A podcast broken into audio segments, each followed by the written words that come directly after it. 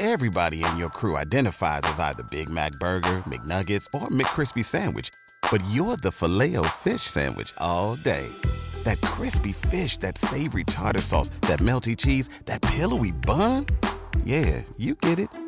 Every time. And if you love the filet of fish, right now you can catch two of the classics you love for just $6. Limited time only. Price and participation may vary. Cannot be combined with any other offer. Single item at regular price. Ba da ba ba ba. Hello, it is Ryan, and we could all use an extra bright spot in our day, couldn't we? Just to make up for things like sitting in traffic, doing the dishes, counting your steps, you know, all the mundane stuff. That is why I'm such a big fan of Chumba Casino. Chumba Casino has all your favorite social casino style games that you can play for free anytime, anywhere with daily bonuses. That should brighten your day a little. Actually, a lot. So sign up now at chumbacasino.com. That's chumbacasino.com. No purchase necessary. Group. Void were prohibited by law. See terms and conditions. 18 plus. Ikaw ay nakikinig sa Pinoy Horror Radio. Now streaming on Spreaker, Spotify, Deezer, at sa iba pang podcast platforms. Creepy listening mga solid HTV positive. Mga kwento ng kababalaghan, laghim at katatakutan. Now streaming sa Pinoy Horror Radio. You're tuned in to Hilakbot and Sindak's Pinoy Horror Radio. Ang isa sa pinakamagandang pangyayari sa buong buhay ko ay noong sabay-sabay kami ng dalawang best friends ko na magkaroon ng trabaho sa Hong Kong. Sabay kami nag-travel doon at naghanap din kami ng apartment para sa aming tatlo. Sobrang sarap talaga sa pakiramdam kapag kasama ko sa iisang bahay at lalong-lalo na sa trabaho ang mga kaibigan ko mula nung pagkabata. Sila nga pala sina Emma at si Nenalyn. Kami ni Emma ay parehong first time pa lang doon pero si Nenalyn ay nakarating na pala doon before bilang tourist. Sa katunayan, siya ang nakatagpo sa isang trabaho roon at niyaya lamang niya kami. Kaya naman nang magkaroon na ng pagkakataon Inayos namin agad ang mga requirements para makapunta roon at hindi na talaga namin pinalagpas ang magandang oportunidad. Sa loob ng anim na taon, wala kaming ibang alam na puntahan doon kundi ang work lang namin. Kapag naman mamamasyal, palagi lang kaming nakasunod kay Nenalyn dahil siya lang naman talaga kasi yung nakakaalam sa mga pasikot-sikot doon. Hanggang sa dumating ang araw na medyo nakabisado ko na rin ang ilang mga lugar doon at alam ko na rin ang pasikot-sikot doon. Minsan kapag may pagkakataon, sumusubok din akong gumalang mag-isa upang mag-explore naman ako ng solo sa iba't ibang lugar na hindi pa namin napupuntahan upang mas lalo ding lumawak ang kaalaman ko sa mga lugar doon. Hanggang isang araw nga, nakatagpo ako na matandang babae sa gilid ng daan Namangha ako nang makita ko ito kung paano siya gumawa ng kwintas, bracelet, hikaw, sing-sing at iba't ibang alahas mula sa sarili nitong materyales. Karamihan nga sa mga gawa nito ay ginto at silver pa. Mayroon din doon na parang mga ancient yung datingan. Dahil naawa ako sa matanda, naisipan kong magpagawa na rin ng kwintas sa kanya. Tinanong ko pa nga kung magkano. 533 Hong Kong dollars daw ang halaga. Dahil may extra naman ako nung panahong yun ay hindi na ako nagdalawang isip na magpagawa. Pinili ko pa nga yung kulay gold. Ayon pa sa matanda, isa raw ito sa mga ipinagmamalaki niyang Hong Kong made products na siya mismo ang may gawa. Sayang nga lang at dito lang siya sa lansangan nagnenegosyo ng ganito. Nagtataka pa nga ako kung bakit walang kumukuha sa kanya ng mga malalaking kumpanya sa Hong Kong gayong napaka-talented niya at ang bilis talaga niyang gumawa ng ganito. Mukhang mamahalin din ang itsura ng bawat alahas na kanyang nililikha. Hindi naman din sa sobrang pagkamangha pero masasabi kong kaya nitong pantayan ang mga mamahaling alahas na kadalasang makikita at ibinebenta sa mga mall. After a few hours, binalikan ko siya. Nakangiti pa nga niyang ibinalita sa akin na tapos na raw yung kwintas na ipinagawa ko. Namangharin ako sa resulta. hugis perlas iyon na may malaking diamond sa gitna. Siya pa ang nagsuot sa akin noon. Bumagay pa sa damit ko ang kwintas at dahil sa tuwa ko, nagbayad na lang ako ng 100 Hong Kong dollars para sa ginawa niyang yun. Alam niyo ba kung ano ang sumunod na nangyari mula noon? Magmula nang isuot ko ang kwintas, sunod-sunod na kamalasan ang dumating sa buhay ko. Napansin ko na rin na palagi ako nagkakasakit. Naapektuhan na rin ang sarili kong trabaho at halos maging tahanan ko na nga ang ospital. Mga barkada ko nga doon ay hindi na rin nila alam ang gagawin. Napapaiyak na lamang sila sa kalagayan ko. Hanggang sa mapagtanto ko na sa tuwing isinusuot ko ang kwintas, doon ako nagkakasakit. Pero sa tuwing hinuhubad ko ay bigla rin akong gumagaling. Isang araw, naisipan kong itago na ito at wag nang isuot pa kailanman. Nagulat na lamang ako dahil biglang bumuti ang pakiramdam ko. As in, hindi na ako dinapuan ng kung ano-anong sakit. Nanumbalik na rin ang sigla ko para makapagtrabaho. Doon ko rin napagtanto na tila may kinalaman ang kwintas na iyon sa lahat ng hindi magandang nangyari sa akin. Kaya magmula noon, itinapon ko na ang kwintas. Mas lalo pa ako naging healthy nang mawala ito sa landas ko. Doon tuloy ako napapaisip Anong klasing kapangyarihan o sikreto ang meron sa matandang iyon na nakita ko sa lansangan na siyang gumawa ng kwintas ko?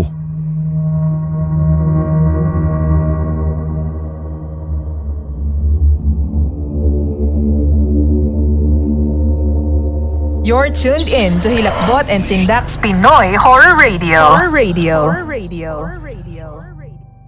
Hindi ako nagtagal ng dalawang buwan sa Dubai. Agad din ako umuwi ng Pilipinas noon dahil sa kakatwang karanasan ko noong doon pa ako nagtatrabaho. Okay naman ang unang buwan ko roon. Sa katunayan ay na-enjoy ko ang aking trabaho pati na rin ang magagandang tourist destination nila roon na palagi naming pinapasyalan ng mga kasama kong Pinoy sa tuwing sumasapit ang gabi at wala ng pasok. Pero pagsapit ng ikalawang buwan ko roon, doon naganap ang kababalaghan. Naglalakad kasi kami noon ng mga kakilala ko. Pauwi na kami pero wala pa naman kami talagang balak umuwi sa dorm namin. Ang balak lang namin noon ay mamasyal ulit sa mga tourist spots doon magpicture-picture para may mailagay sa IG. Ngunit sa kalagitnaan ng paglalakad namin, bigla akong napatingin sa langit. Naagaw ng aking pansin ang isang kakaibang imahe. Akala ko noong una ay malaking bituin lang ito. Pero noong pagmasdan ko ng mabuti, nangunot ang noo ko nang mapansing tila kabayo ito. Sa katunayan pa nga'y matagal ko pa itong pinagmasdan para makumpirma yung nakita kong imahe. Doon ko napagtanto na gumagalaw rin ito. Parang isang kabayo na tumatakbo pero ang ipinagkaiba lamang nakalutang sa lupa at doon sa langit tumatakbo. Habang tumatagal ay parang papalapit ito ng papalapit kaya mas nagiging malinaw sa akin na isa nga itong kabayo kulay puti na kabayo. Doon na ako napahinto sa paglalakad. Kinuha ko ang atensyon ng mga kasama ko at itinuro ang nakikita ko. Uy, tingnan niyo yun oh. Sabi ko pa sa kanila. Pati sila ay matagal din iyong pinagmasdan bago nila napansin na para nga talaga itong kabayong gumagalaw at nakalutang sa langit. Maya-maya ay nagkatinginan sila at nagkabulungan. Ano kaya yun? Pare-parehong tanong nila sa isa't isa. Kinunan ko pa yun ng litrato. Mabuti na lamang ay may 60 times zoom feature itong cellphone ko kaya nakunan ko talaga ng mas malinaw ang imaheng yun. In-upload ko pa nga yun sa social media account ko. Doon ko nakita ng malinaw sa screen ng cellphone ko na tunay ngang puting kabayo yun. Gulat na gulat kaming lahat ng mga kasama ko kahit maraming tao sa paligid at maliwanag ay pare-pareho kaming kinilabutan. Muli naming pinagmasdan ang kakaibang imahe na iyon sa langit. Sa loob ng mahigit dalawang oras na dumaan, wala kaming ibang ginawa kundi tumambay sa tabi at panoorin ang imaheng yun. Gumagalaw talaga ito at hindi umaalis sa bahaging iyon ng kalangitan. Nang lingunin ko nga ang mga tao sa paligid, doon ko rin napansin na pati pala sila ay nakatingin na rin sa langit at nakaturo sa imaheng nakikita rin namin. May mga tao ring nakapansin. Kanya-kanya na rin sila nakuha ng cellphone upang i-video at litratuhan ito. Lahat kami ay pare-parehong nagtaka kung ano iyon at kung ano ang nais ipahiwatig nito. Kinabukasan din, agad na ibalita sa telebisyon at maging sa mga pahayagan doon ang tungkol sa kakaibang imahe na nagpakita sa langit kagabi. Sa katunayan ay viral din sa internet ang inupload kong picture ng kakaibang imahe na naka 60 times zoom. Akala ko nga noon hanggang doon lang yun. Pero makalipas ang ilang araw, sunod-sunod na kamalasan ang dumating sa buhay ko. Ninakawan ako Nagkaroon ng violations ang isa sa mga kasamahan ko at nakulong. Dalawa sa mga kamag-anak namin sa probinsya ang ibinalita sa akin na namatay. Marami pang kaganapang kamalasan talaga ang tila nagpatong-patong noon. Pati ang ibang tao lalo na ang mga kasamahan ko ay nagkwento rin sa akin ng iba't ibang kamalasan na dumating sa buhay nila sa loob lang ng ilang araw na lumipas. Para bang marami sa amin doon na biglang minalas. Doon ko tuloy naisip. Hindi kaya isa ito sa mga epekto ng kaibang imahe sa langit? Sa sobrang takot ko noon, doon ko naisipang umuwi sa Pilipinas. Masama talaga ang kutob ko na kapag nanatili pa ako roon, baka lalo pa akong masundan ng malas dahil isa ako sa mga nakakita ng kakaibang imahe. You're tuned in to Hilakbot and Sindak's Pinoy Horror Radio. Horror Radio. Horror Radio. Akala ko noong una, dito lang sa Pilipinas may mga homeless or pulubi.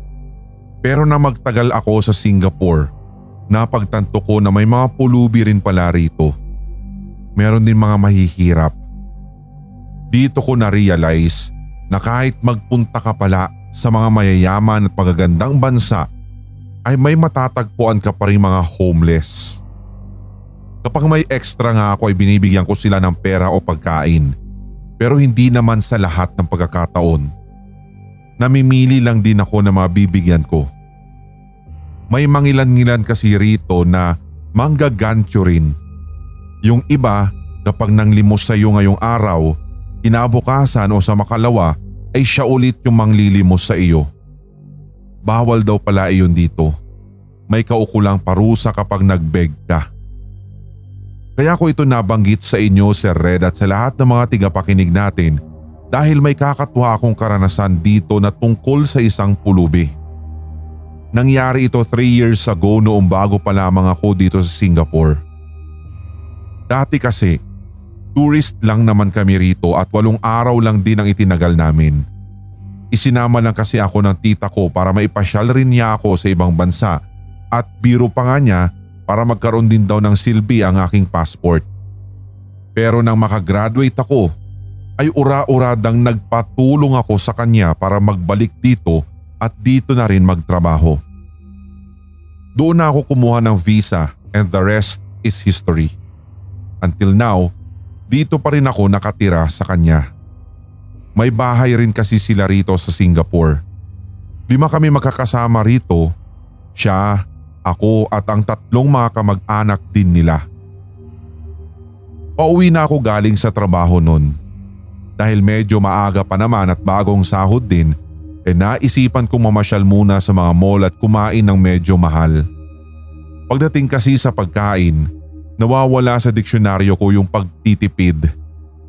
So pagkalabas ko ng mall, Naglakad na ako muli patungo sa sakayan pauwi sa amin.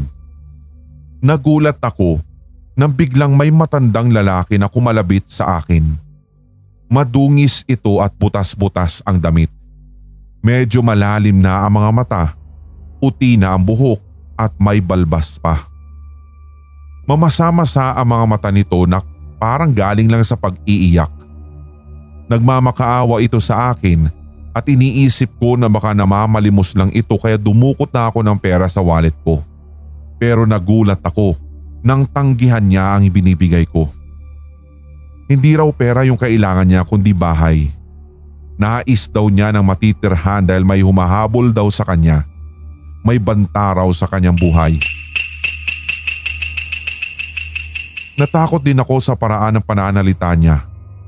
Para siyang baliw na nanlalaki pa ang mga mata at ayaw akong tantanan kahit saan ako maglakad.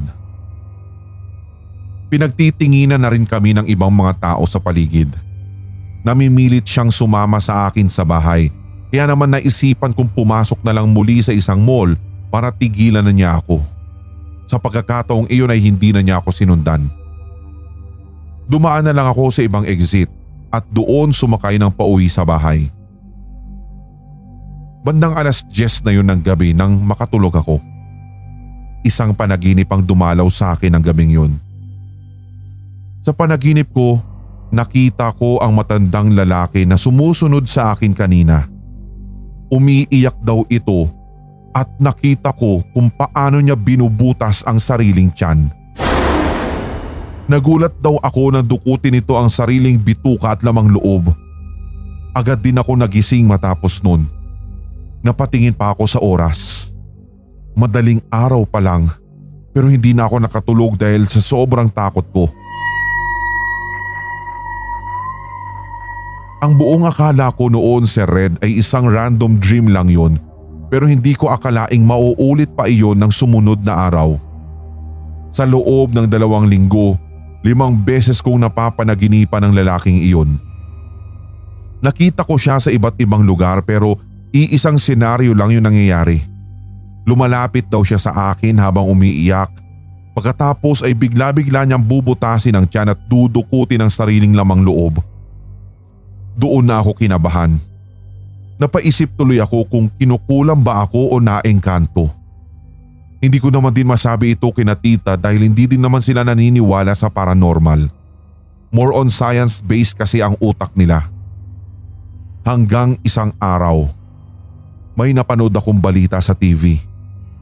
Nakita ko yung matandang lalaking sumusunod sa akin noon na nagpapakita rin sa panaginip ko. Natagpuan daw itong patay kamakailan lang.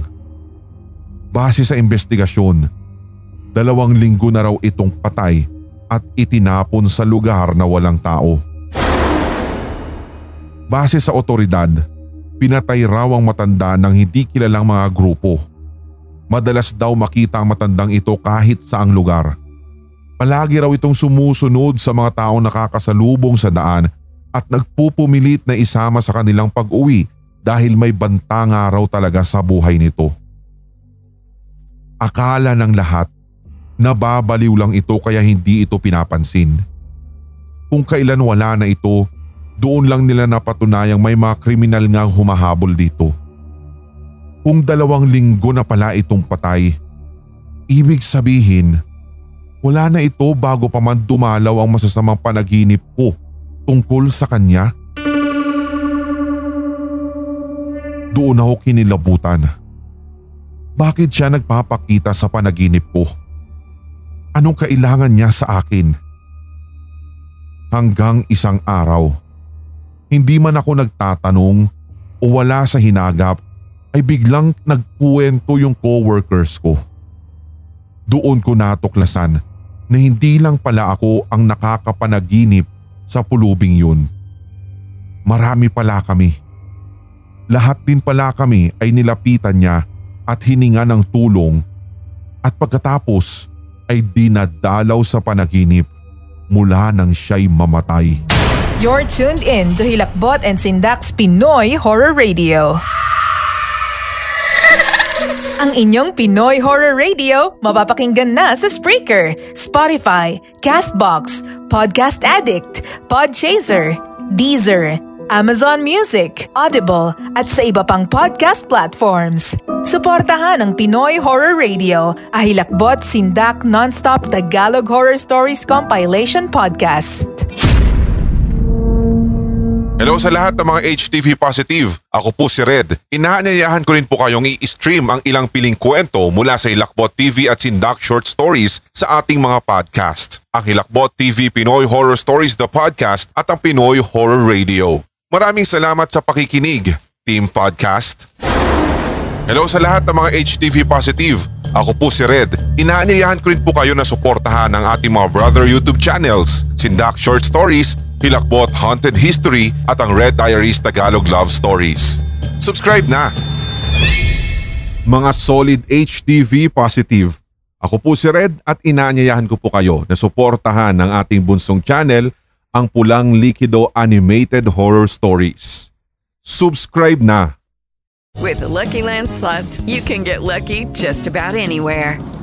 This is your captain speaking. Uh, we've got clear runway and the weather's fine, but we're just going to circle up here a while and uh, get lucky. No, no, nothing like that. It's just these cash prizes add up quick. So I suggest you sit back, keep your tray table upright, and start getting lucky. Play for free at LuckyLandSlots.com. Are you feeling lucky? No purchase necessary. Void where prohibited by law. 18 plus terms and conditions apply. See website for details.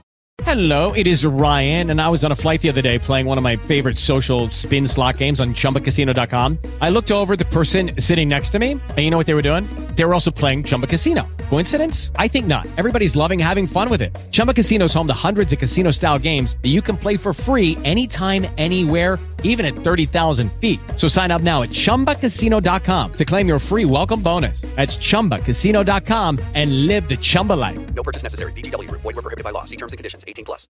Or else. Mga kwento ng kababalaghan, laghim at katatakutan. Now streaming sa Pinoy Horror Radio. Horror Radio. Ikaw ay nakikinig sa Pinoy Horror Radio. Now streaming on Spreaker, Spotify, Deezer, at sa iba pang podcast platforms. Creepy listening, mga solid HTV positive. Magandang araw po sa Team HTV at sa Team Sindak. Ako nga po pala si Danaya at isa sa mga silent listeners ninyo at HTV positive at certified kasindak since March 2020. Naisipan ko rin pong magbahagi ng aking karanasan kahit noon pa po ito nangyari. Sa katunayan pa nga po, ito pong karanasang aking ibabahagi ay hindi ko po personal na karanasan bagkus ay buong pamilya po namin. Lalong lalo na pagdating sa mga hindi maipaliwanag na mga bagay. Aaminin ko naman din po na hindi naman ganon kasagana ang pamumuhay namin bilang isang pamilya. May isa sa larawan ko nga din po na NPA kami o No Permanent Address. Naranasan na rin po naming tumira maging sa squatter area. Pero sa lahat ng natirhan po naming paupahan, may isa pong tumatak sa amin. September 25, 2022 lang din namin ulit na i-throwback ng mga kapatid ko ang mga nangyari sa bahay na iyon. Nanirahan po kami noon sa isang paupahan sa Silang Cavite. Ito pong paupahan na ito ay may dalawang palapag. Kami po ng pamilya ko ang nasa ikalawa o nasa itaas na bahagi at hindi rin po namin maipaliwanag na kahit fresh pa lang po yung paglipat namin doon, kahit walang kandila o nagsisindi ng kahit anong posporo, nasusunog na lang po ng kusa ang mga imahe o santo namin sa bahay. Una po yung rebulto ni Santo Niño at yung ikalawa ay ang Nazareno. May krus din po kami sa altar at maging yun nga din po ay nasunog na lang din ng walang dahilan. Hanggang sa ngayon nga po ay dala namin ng pamilya ko ang mga imahe na iyon kahit sunog na ang ilang bahagi. Nung panahong iyon, ang ginawa po namin kasing altar ay isang bahagi ng cabinet at yun nga din po yung isa sa mga pinaglagakan namin ng mga imahen. Kung kukumputin nga po, 30 years old na ang cabinet na iyon hanggang sa puntong ito. Madalas po kaming naiiwan ng mga kapatid ko sa bahay dahil may trabaho ang aming mga magulang. Uso na din po dati yung cellphone na may camera kung kaya't isang araw naisipan ng kapatid ko na mag-selfie sa tapat ng cabinet namin. Gayon na lang ang aming panghihilakbot nang makita po namin sa gawing likod at sa gilid ng cabinet ay may imahe po na makikita at babae siya. Sa takot po namin ay binura namin agad ang larawan na iyon. Naniniwala din kasi kami noon na baka pag nanatili pa iyon sa album ng cellphone namin, e eh baka magdala pa ito ng kamalasan. Meron din pong isang pagkakataon. Normal na araw lamang po yun.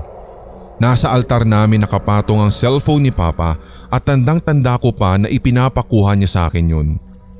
Hindi ko po mabanggit kung anong name ng unit ng phone na iyon Basta't isa po siya sa mga masasabi natin na bagong foldable smartphone nung panahon na iyon. Nung aktong kukunin ko na sana ito, nakita ko na nakabukas na po yung kanyang cellphone. Yung screen pa nga po'y nakailaw. Andun pa sa part ng messaging. Yun bang parang may nagko-compose. Nang kunin ko nga po at tignan ito, may nakatype na pangalan. Ang pangalan pong nakita ko doon ay Lady Mortana. Maniwala man po kayo sa hindi pero ito po ang nakita ko. High school pa lang po ako and that was 2008 at nawala din talaga sa isip ko na pwede kong isearch sa Google yung name upang makita ko kung anong ibig sabihin nun. So ang ginawa ko ay dinala ko na lamang kay Papa yung cellphone at sinabi ko na may nag-type ng pangalan na yon. Nagtanungan na din po kami kung sino at ano yung ibig sabihin ng pangalan na yun pero wala nga pong nakasagot sa amin. Lumipas ang madami pang kababalaghan kasabay nung kapansin-pansin na pagkakasakit ni Papa ng madalas. Ang lubos naming pinagtataka dito Sir Red ay meron talagang specific time na dinadapuan siya nun.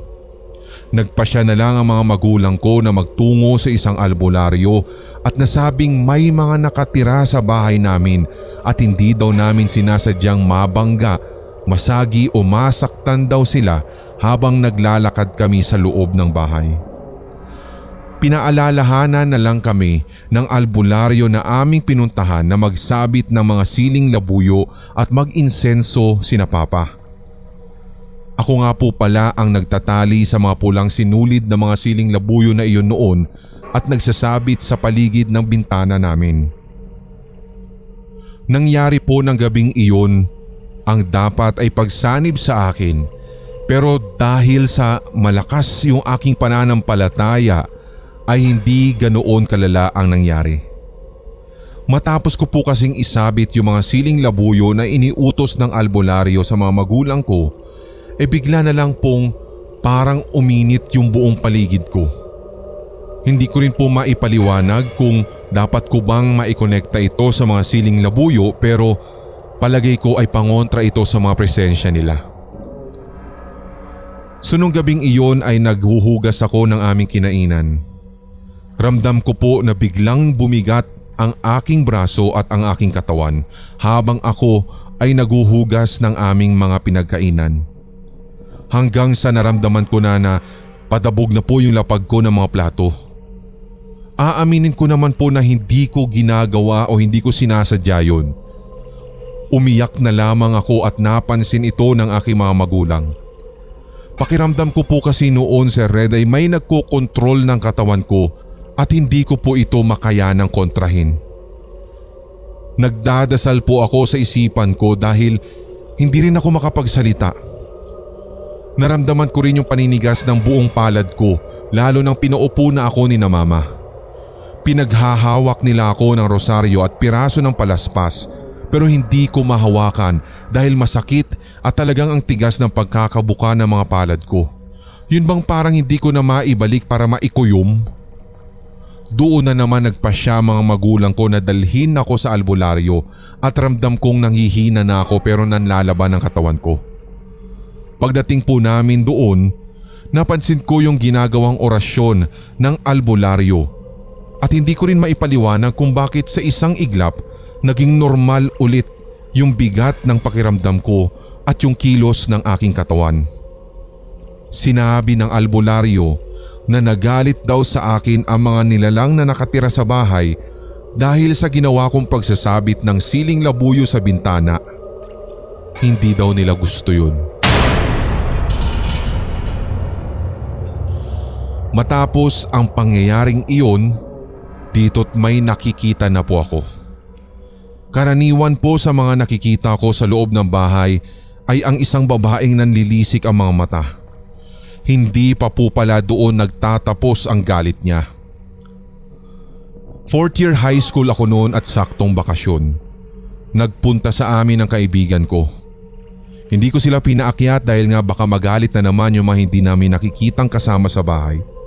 Pero pagsampa ng ikatlo ng hapon, nakuha ng bintana ng bahay namin ng atensyon ng isa sa mga kaibigan ko.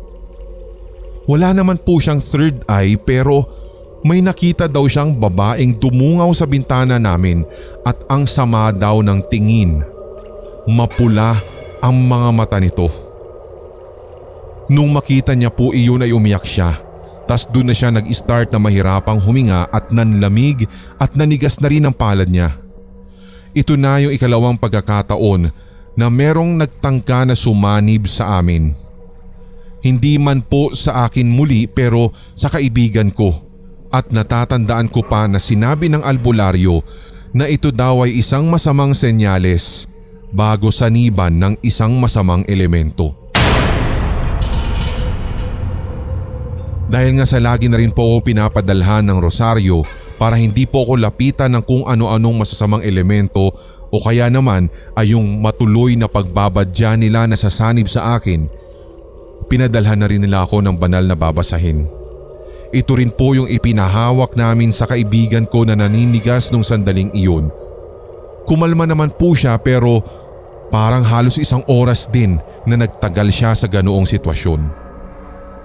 Hanggang sa nakalipat na nga po kami ng ibang bahay ay mas lalo pa rin po kaming nagtataka dahil pareho pa rin ang aming nararanasang kakaiba.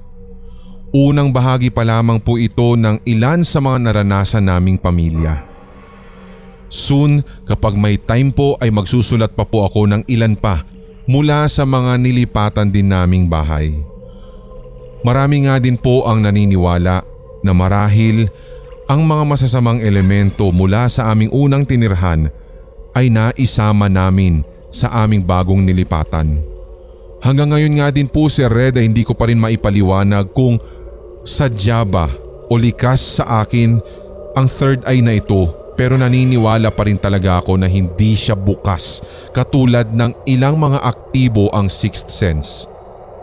Minsan pa nga sumasagi sa isipan ko na hindi kaya nakasama o may nakasama ako na isang tao na pwedeng gumawa sa akin na pagbubukas ng third eye nang hindi ko nalalaman. Sa isang banda ay nahahati din ang aking isipan kung Nakakahawa din pala yun. Nung masabi ko nga din pala ang pangalan na Lady Mortana ay agad niyang naisip na tunog latin daw yun. Ito ay ayon sa bunso kong kapatid na si Emmanuel. Nang sinearch nga namin ang ibig sabihin nito, ang lumabas na kahulugan ay patay na babae o ginang. You're tuned in to Hilakbot and Sindak's Pinoy Horror Radio. Ikaw ay nakikinig sa Pinoy Horror Radio. Now streaming on Spreaker, Spotify, Deezer, at sa iba pang podcast platforms. Creepy listening, mga solid HTV positive. Mga kwento ng kababalaghan, laghim at katatakutan. Now streaming sa Pinoy Horror Radio. Horror Radio. Naalala ko noong nagtatrabaho pa ako sa Dubai. May kakaibang kababalaghan na nangyari sa akin doon. Naganap ito 4 years ago. Nang dahil sa isang picture, naganap ang pinakamalagim na pangyayari sa buhay ko. Ganito kasi nagsimula ang kwento. Kasalukuyan ako nagpapahinga noon galing sa aking work. Naisipan kong magtimpla ng juice at kumain ng snacks biglang tumunog ang notification ng cellphone ko. Tinampot ko ito sa mesa at tinignan kung sino ang nag-chat. GC iyon na mga kasamahan kong Pinoy sa Dubai. So binuksan ko yung chat.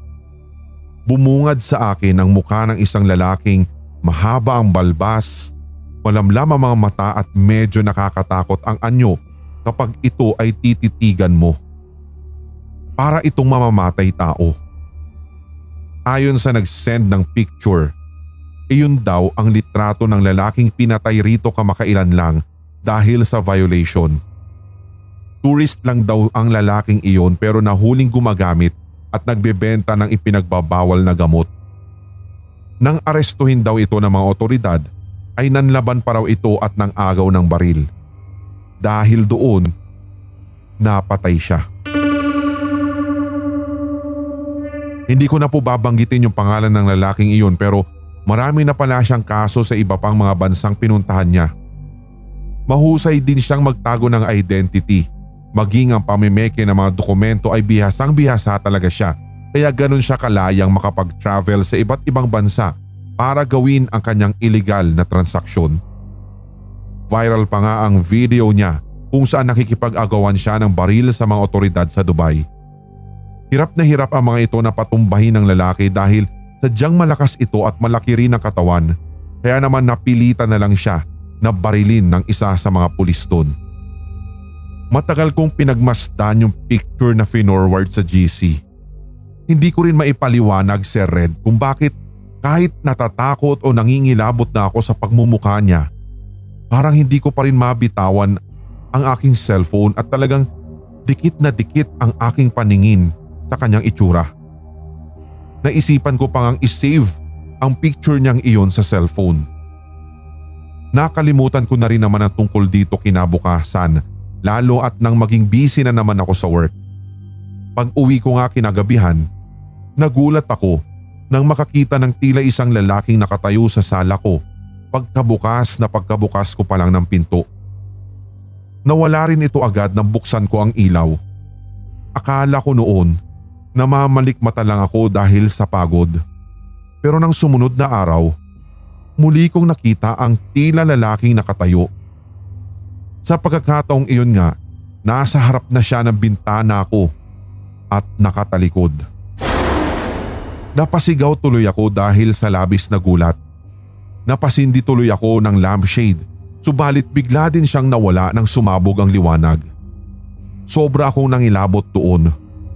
Hindi na nga ako nakatulog sa buong magdamag kaya pagpasok ko sa work kinabukasan, namumugto ang mga mata ko dahil sa puyat paulit-ulit na nagpakita sa akin ang misteryosong lalaking iyon sa bahay.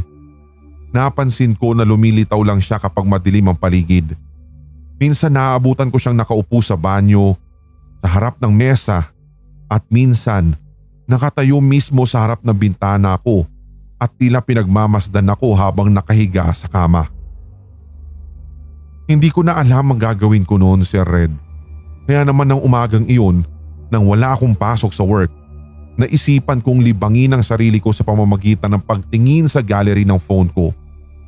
Ugali ko na rin kasing pagmasda ng picture ng family ko sa Pinas para mabawasan din yung takot, stress at maging yung pagka-homesick ko. Hanggang sa makita ko sa gallery ang picture ng lalaking pinatay roon kamakailan lang. Nakaramdam na ako ng takot sa mukha niya kaya otomatikong binura ko ito sa phone ko. Magmula noon Napansin ko rin na nahinto ang pagpapakita ng misteryosong lalaki sa bahay. Doon ko nga naisipang ibahagi iyon sa mga kakilala ko at maging sa mga kasamahan ko sa Dubai. Hanggang sa napag-alaman ko na maging sila ay minulto rin pala ng misteryosong lalaki mula nang isave nila sa kanilang cellphone ang viral picture ng lalaking pinatay dito sa Dubai. You're tuned in to Hilakbot and Sindak's Pinoy Horror Radio. Horror Radio. Horror Radio. Nang magtrabaho ako rito sa Singapore, wala akong ibang inisip kundi ang magtipid para makapagpadala ng mas malaki sa pamilya ko sa Pinas. Pati nga sa pagkain at sa bahay ay tinitipid ko ang sarili ko. Naghanap ako ng pinakamurang apartment yung tipong sagad sa pinakamura para wala na akong malakihang babayaran buwan-buwan. Para lahat din ng kikitain ko ay mailalaan ko sa aking pamilya. Nakakita ako ng isang apartment. Malaki siya, up and down pero napakamura lang. Nagtaka pa nga ako noong una at kinutuban dahil bakit ganoon kamura itong napakalaking bahay. Mas understandable nga sana kung bed spacer lamang pero hindi. Isang buong bahay talaga ito na may ikalawang palapag. Pero gayon pa man, hindi na rin ako nag-inarte at hindi na rin ako With the Lucky Land slots, you can get lucky just about anywhere. This is your captain speaking. Uh, we've got clear runway and the weather's fine, but we're just going to circle up here a while and uh, get lucky. No, no, nothing like that. It's just these cash prizes add up quick. So I suggest you sit back, keep your tray table upright, and start getting lucky. Play for free at LuckyLandSlots.com. Are you feeling lucky? No purchase necessary. Void where prohibited by law. 18 plus terms and conditions apply. See website for details. tumanggi pa. Kinuha ko kaagad ng bahay at lumipat na rin agad doon. Pagkalipas ng isang linggo, sahod ko kaya agad ko rin iyong ipinadala sa pamilya ko. Nagtira lamang ako ng kaunting halaga para may panggastos din ako rito. Katunayan pa nga, medyo nagsisi pa ako after a few days dahil walang wala na talaga akong pera. Hindi na kasya itong hawak ko sa mga lugar na pupuntahan ko kaya nangutang na lang muna ako sa isang kaibigan kong Pinoy dito. Masyado kasing malaki ang naipadala ko sa pamilya ko pero sa isip-isip ko naman ay okay lang yun. Basta makita ko silang masaya, kusog at nabibili ang lahat ng gusto nila ay ayos na ako. Pero kung kailan okay na ang lahat, saka naman may nangyaring kababalaghan sa buhay ko. Nang magtagal na ako dito sa bagong bahay, doon ko napagtanto na may kakaiba rito. Nagsimula na ako makarinig ng mga ingay sa gabi.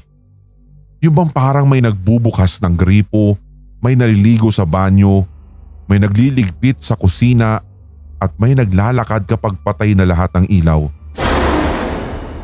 Noong unay hinayaan ko lang ito si Redel na isip ko baka dala lamang ito ng pagod ko sa work o kaya naman sa stress sa kakaisip kung saan din ako muling manghihiram ng pera. Pero isang gabi, ka-video call ko ang misis ko. Habang nagkikwentuhan kami, nagulat siya. May nakita raw siyang tao na dumaan sa likod ko. Nabanggit ko na kasi kanina sa kanya na mag-isa lang ako rito sa bagong apartment at hindi ako nag-imbita ng kahit na sinong bisita mula nang lumipat ako rito.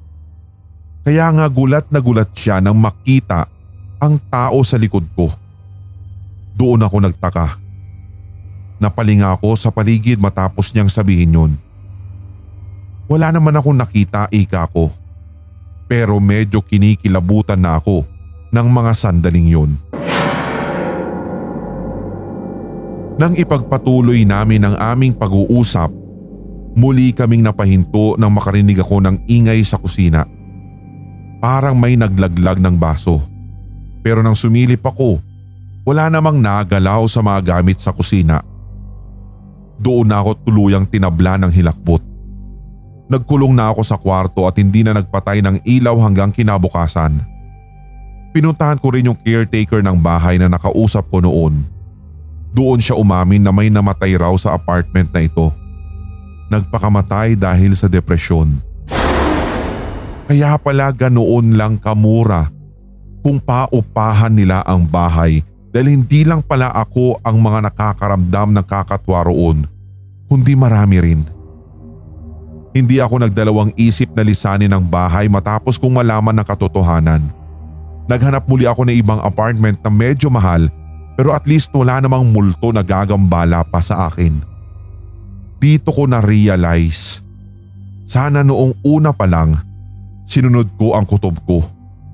Hindi ko na sana naranasan pa ang kababalaghan sa bahay na iyon na magpasa hanggang ngayon at sa tuwing naiisip ko ay parang hinahunting ako.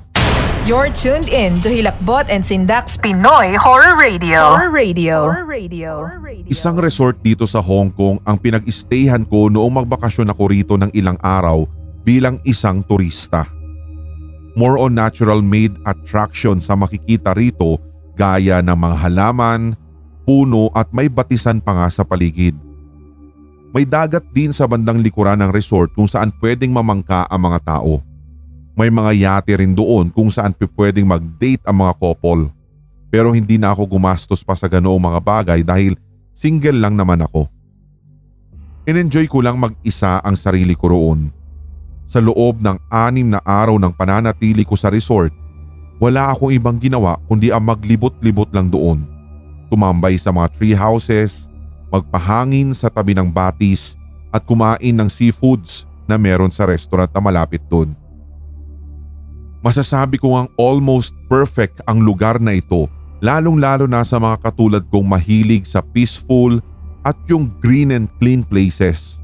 Pero alam nyo ba na sa kabila ng lahat ng ito, hindi ko talaga naisip na meron palang nakakatakot ding maaaring bumalot sa mga ganitong klaseng lugar. Iyon ay ang rebulto ng isang babae sa mismong resort na kung tawagin ay Shuying Monument. Iyon daw ang pangalan ng babaeng original owner ng resort.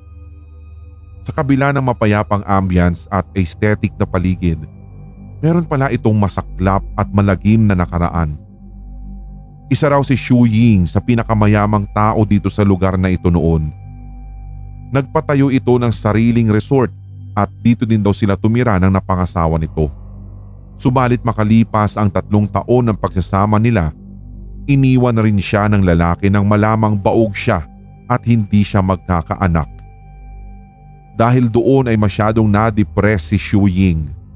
Ang mas masaklap pa, ulila na rin siya sa sariling magulang. Maagang namaya pa ang mga magulang nito kaya mag-isa na lamang talaga siya sa buhay. Nang iwan pa siya ng lalaki, lalo pa itong naging mag-isa. Kaya naman ng gabing iyon, Kinitil daw nito ang sariling buhay sa pamamagitan ng pagbigti sa isa sa mga puno roon. Nang kunin nga nila ang katawan nito, may iniwan pa nga daw itong note sa bulsa. Ayon doon, hiling niya na kapag natagpuan nila ang bangkay nito, wag raw nila itong ililibing.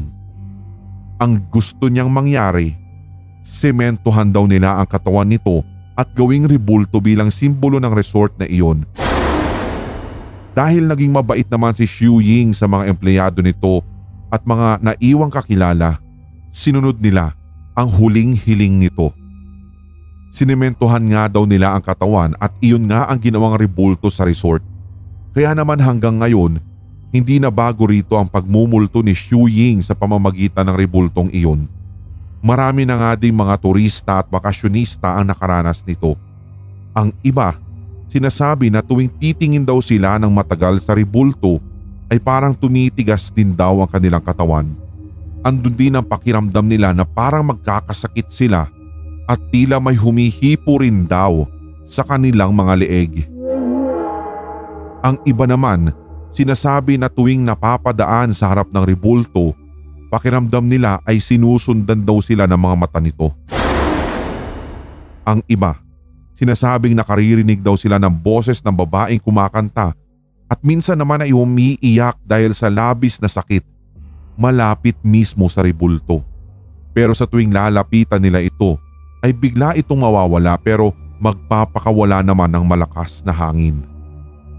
Pero ako, wala sa mga yan ang naranasan ko.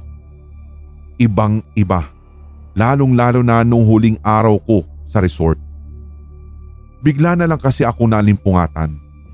Pagkagising ko ay nanginginig ako sa sobrang lamig at nang lingunin ko ang bukas na bintana ng kwarto ko, nagulat talaga ako dahil ang revolt ni Xu Ying ay nakaharap mismo sa akin at tila nakatingin. Sadya kasi iyong nakatalikod kapag sa loob ng bahay ko titignan pero ngayon parang umikot ito nakaharap na ngayon sa akin at tila pinagmamasdan pa ang aking pagtulog.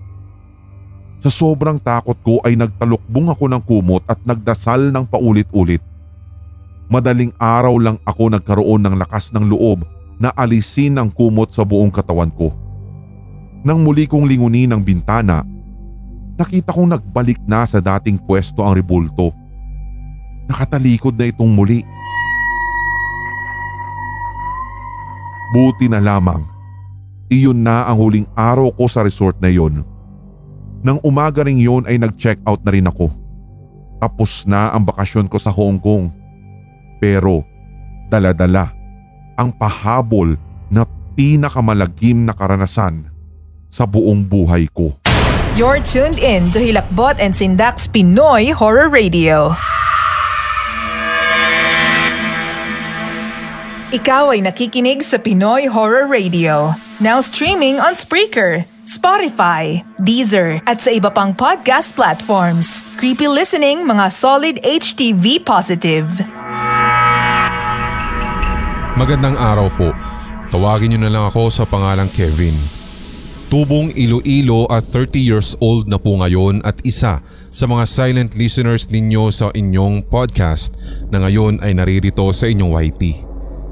Mahilig po talaga ako makinig ng ganitong klase mga tema ng mga kwentuhan lalo kapag ako ay bumabiyahe papunta sa city o pauwi ng gabi sa amin. Lumaki po ako kina lola at doon na rin kami nanirahan sa bahay niya kung saan lumaki si na mama. Bata pa po ako, nakararamdam na rin ako ng mga hindi maipaliwanag. Naaalala ko noong bata pa kami ng bunsong kapatid ko, parang edad 5 and 4 years old kami noon. Nakasanayan na po namin na matulog sa sala kasama si na mama at papa. Isang beses, nagising yung kapatid ko at madaling araw iyon upang umihi sa arenola na nakalagay sa ilalim ng hagdan patungo sa second floor. Nagising din ako nung time na iyon. Nakita ko ang kapatid ko na may itinuturo sa ilalim ng hagdan. Medyo madilim doon Sir Red at yung liwanag ng ilaw sa kusina lang namin ang nagbibigay ng konting liwanag sa sala. Dahil sa kuryosidad, nilapitan ko yung kapatid ko upang tignan din kung ano yung tinuturo niya doon. Paglapit ko po, biglang lumiwanag ng todo ang ilalim ng hagdan at doon ngay may nakita po akong malaking tao na nakatayo at hindi ko po maipaliwanag kung anong klase siya. Basta't umiilaw po ng malakas, kumikinang pero hindi naman siya ganoon nakakasilaw. Nagising din sina mama at papa at kwento namin ang taong nasa ilalim ng hagdan. Sinabihan na lamang nga kami ni papa ng pabiro na si Papa Jesus daw yon. Para siguro hindi na rin kami matakot.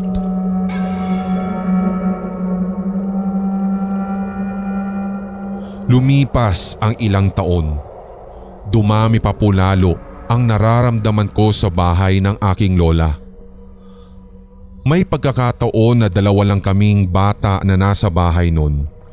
Yung sahig sa second floor ng bahay ay gawa po kasi sa kahoy. Palagi po ako nakakarinig doon na parang may tumatakbo sa taas at yung bang parang yabag niya ay sa isang bata nang gagaling. Kahit alam naman po namin na kami lang dalawa ng kapatid ko ang naiwan noon. Nung nag high school na ako, madami po akong activities na sinalihan din sa school at isa na po dito yung drum and lyre corps ng school namin. Ako po ay nag-aral sa high school doon sa isang matandang eskwelahan sa Panay Island at yun po yung Kolehiyo de San Jose. Nagpa-practice po kami noon ng drums hanggang gabi and there's this one time na umabot kami ng 7pm kaya't nag-decide na po ang coach namin na mag-last practice para sa araw na iyon habang nakasuot na rin ng uniforme na isusuot namin sa parada. Dalawa kami ng classmate ko ang pumunta pabalik sa classroom para kunin ang aming uniforme. Wala pong tao doon at napakadilim at since malayo ito sa court kung saan kami nagpa-practice ay pilit naming inaninag ang aming nilalakaran. Nang makalapit na kami sa pintuan ng classroom at akmang hahawakan yung doorknob, kitang kita ng dalawa kong mata si Red Nakusa talagang umikot yung doorknob at bumukas yung pinto. Natulala ako ng ilang segundo at parang lumalaki yung dalawang tenga ko sa sobrang nerbiyos sabay takbo naming dalawang magkaklase. Kilala naman din kasi yung school namin na haunted. Isang beses nga naikwento ng schoolmate namin yung nangyari sa kanya. Ayon sa kanyang pagsasalaysay, absent siya nung araw na iyon at biglang tumawag yung teacher niya sa parents niya na kung bakit daw siya hindi sumasagot kapag kinakausap. Doon na lamang nagtaka ang mga magulang niya bakit daw nasabi iyon ng teacher e nasa bahay lang buong maghapon ang anak niya at hindi pumasok. Doon na kinilabutan yung teacher na iyon kasi nagtataka siya kung bakit hindi sumasagot yung schoolmate ko na iyon habang kinakausap daw mismo ni teacher sa loob ng classroom. Ang nakita lamang daw na imahe ni teacher ay nakingiti lamang daw yung batang iyon at nakatitig sa kanya habang kinakausap. Madami na din pong nangyaring ganon sa eskwelahan namin. Yung ganong entity na ginagaya yung muka ng mga estudyante doon na makikipaghalubilo pa sa ibang estudyante na animoy isa siyang buhay na nilalang.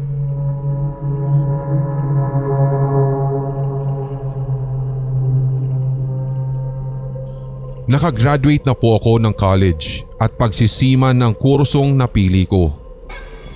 Noong unang pagsampa ko sa barko, doon po marahil nagsimulang mas lumakas yung tinatawag nilang third eye ko. Isang beses din kasi nung nasa barko na ako at nagpapahinga sa aking kabina. Mag-isa lang ako doon at kita ko po na merong isang lalaki na naglalakad sa gilid ng aking kama pero wala po siyang muka. Pilit ko mang hindi pansinin pero sa sobrang nervyos ko po ay napalabas talaga ako ng kwarto at nagpahangin sa labas. Hanggang sa kung ano-ano na po ang nakikita ko. Mga lamang lupa o kung anong klasing mga elemento na hindi ko alam ang mga pangalan. Hanggang sa lumipas ang ilang taon, pagka-uwi ko muli sa bahay ni Lola, kung ano-ano na pong mga elemento at ligaw na kaluluwa ang nakikita ko sa loob. Kadalasan po ay yung bang para mga tao na namuhay sa sinaunang panahon. Meron din nga po ako si Red na nakita na hindi ko malilimutan. Yung bang mga nakatira sa sirasirang bahay na luma ng aking pinsan. Para po siyang alien kung pagbabasihan yung laki ng mata nito yung bang parang avatar din yung kulay na green yung balat. Yung iba ay may bigote pa, yung iba ay parang purple ang kulay. Hanggang sa dumating na ako sa punto na hindi ko na po talaga kaya ang lahat ng iyon. Nagdudulot na po kasi ito ng trauma sa akin, labis na nerbiyos at baka mamaya ay kung ano pa ang kahinatnan ko. Bukod din kasi sa mga iyon, may mga espiritong duguan, walang ulo, yung iba pa nga ay parang naaagnas na. Araw-araw ko naman po silang ipinagdarasal na sana ay mawala na ang mga ito at hindi ko na makita pa at tuluyan na ring mawala ang kakayanan ko. Araw-araw din talaga kasi akong hindi nakakatulog dahil sa mga pagpapakita nila. Madami pa po akong isusunod na kwento rito Sir Red at baka kasi aabutin ng ilang oras pag idinitalye ko pa isa-isa. Sa ngayon ay maraming maraming salamat po muna sa lahat ng nakinig ng aking istorya. Mga kwento ng kababalaghan, laghim at katatakutan. Now streaming sa Pinoy Horror Radio. Horror Radio. Ang inyong Pinoy Horror Radio mapapakinggan na sa Spreaker, Spotify, Castbox, Podcast Addict, Podchaser, Deezer, Amazon Music, Audible at sa iba pang podcast platforms. Suportahan ang Pinoy Horror Radio, ahilakbot sindak non-stop Tagalog Horror Stories Compilation Podcast.